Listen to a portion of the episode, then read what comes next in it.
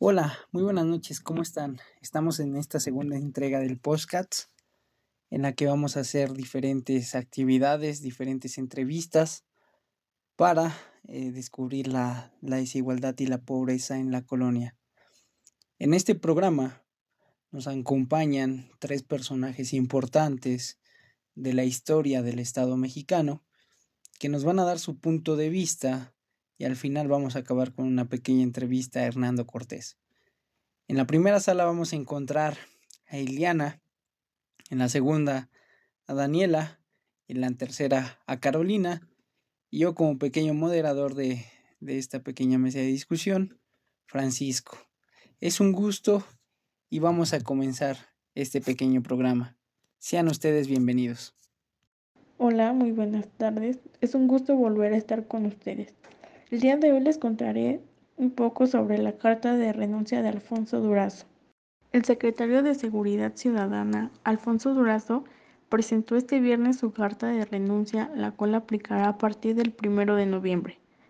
Durazo hace un recuento de su trabajo al frente de la dependencia, resalta los logros y acepta que hay temas en los que hay un regazo, como en los homicidios. También argumenta que la situación de inseguridad que tiene el país en el 2018 fue el resultado de trabajo de gobiernos anteriores, que derivó en instituciones de seguridad insuficientes y cientos de miles de vidas perdidas como consecuencia de la guerra contra el narcotráfico. Durazo resalta que lograron una disminución en varios delitos con una estrategia innovadora, dejando atrás acciones relacionadas con la fuerza pública y centrándose en las causas sociales que generan la inseguridad.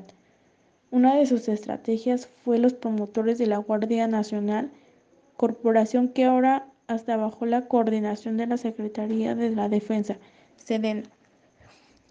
En su último reporte como secretario de Seguridad, Durazo Montaño reconoció que, aunque hubo un repunte de los delitos anteriores, destacó que en extorsión, secuestro, violación y robo de vehículos la tendencia es a la baja con respecto a las cifras de los primeros nueve meses del 2019. El secuestro es un delito grave, con consecuencias potencialmente dolorosas para las víctimas y sus familias, para las comunidades, los países y por extensión para la comunidad internacional. Hay muchas pruebas convincentes de que las personas que sobreviven al secuestro nunca se recuperan totalmente del trauma que ocasionan. Existen diferentes tipos de secuestro, como secuestro con fines de extorsión, secuestro con fines políticos o ideológicos, secuestros entre grupos delictivos, secuestros vinculados a disputas familiares o domésticas, secuestros con fines de explotación sexual, entre otros.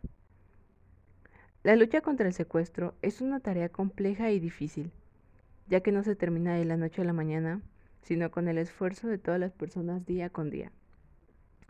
Es un delito costoso en cuanto a las persecuciones que puede tener en la confianza internacional.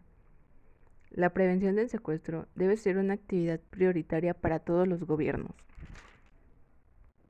Tenemos algunas propuestas de, soluciones para el secuestro, como lo son no proporcionar información personal o de tu familia. Mantener una buena comunicación familiar para saber con quién hablan, con quién salen, etc. Evitar dar a conocer tu situación económica. Y entre otros, no tener tanto dinero acumulado en una cuenta bancaria. Ahora, hablando sobre la corrupción, de todo el mundo, solo hay una pequeña lista de los países que luchan para combatirlo. Entre ellos está Singapur y Dinamarca, Suiza, Nueva Zelanda, Noruega, Finlandia, Suecia, Japón y Luxemburgo. Y ahora les contaré sobre una nota periodística. México se recupera en tercer trimestre pero sigue a la baja. El Producto Interno Bruto de México cayó un 8.6% entre julio y septiembre con respecto al mismo periodo de 2019, pese a que en el trimestre la economía comenzó a registrar una recuperación de 12 puntos frente a los tres meses previos, que fueron los del cierre más duro debido a la pandemia. Según los datos dados a conocer por el INEGI, las actividades secundarias son las que más se recuperaron en el tercer trimestre con un 22%, pero sigue registrando una caída interanual de 8.9%. México ya estaba en recesión antes de la llegada del coronavirus, pero al paralizar sus actividades a fines de marzo para intentar contener la epidemia de COVID-19, la economía se desplomó. Entre abril y junio, el PIB cayó 18.7% respecto al mismo trimestre del año anterior y se situó en niveles de hace una década. Además, se perdieron un millón de empleos formales.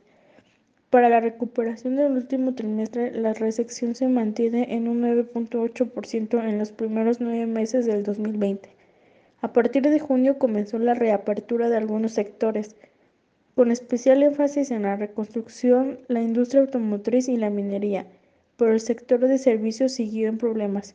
Solo las actividades agropecuarias y forestales han crecido con respecto al año pasado un 7.4%. Los productos del campo están ayudando mucho. Eso fue lo que dijo el presidente Andrés Manuel López Obrador. El mandatario se mostró optimista con los datos que, según dijo, se daban a las ayudas directas puestas en marcha por su gobierno, a la reactivación pronta de sectores vinculados a cadenas de producción estadounidenses y a las remesas de los migrantes mexicanos. La principal fuente de ingresos del país ha crecido un 10%. Además indicó que desde agosto se empezaron a recuperar los empleos, más de 400 mil del millón perdido, por lo que afirmó que si esta tendencia continúa para finales del primer trimestre del año próximo, la ocupación laboral estará como antes de la pandemia. La combinación de todas estas medidas es lo que nos está permitiendo salir adelante sin deuda adicional, sin aumento de impuestos y hay un ambiente muy favorable para la inversión, afirmó el mandatario pero muchos analistas, gobernantes y empresarios no coinciden y se siguen quejando de la falta de medidas más contundentes y de estímulos para alentar la economía.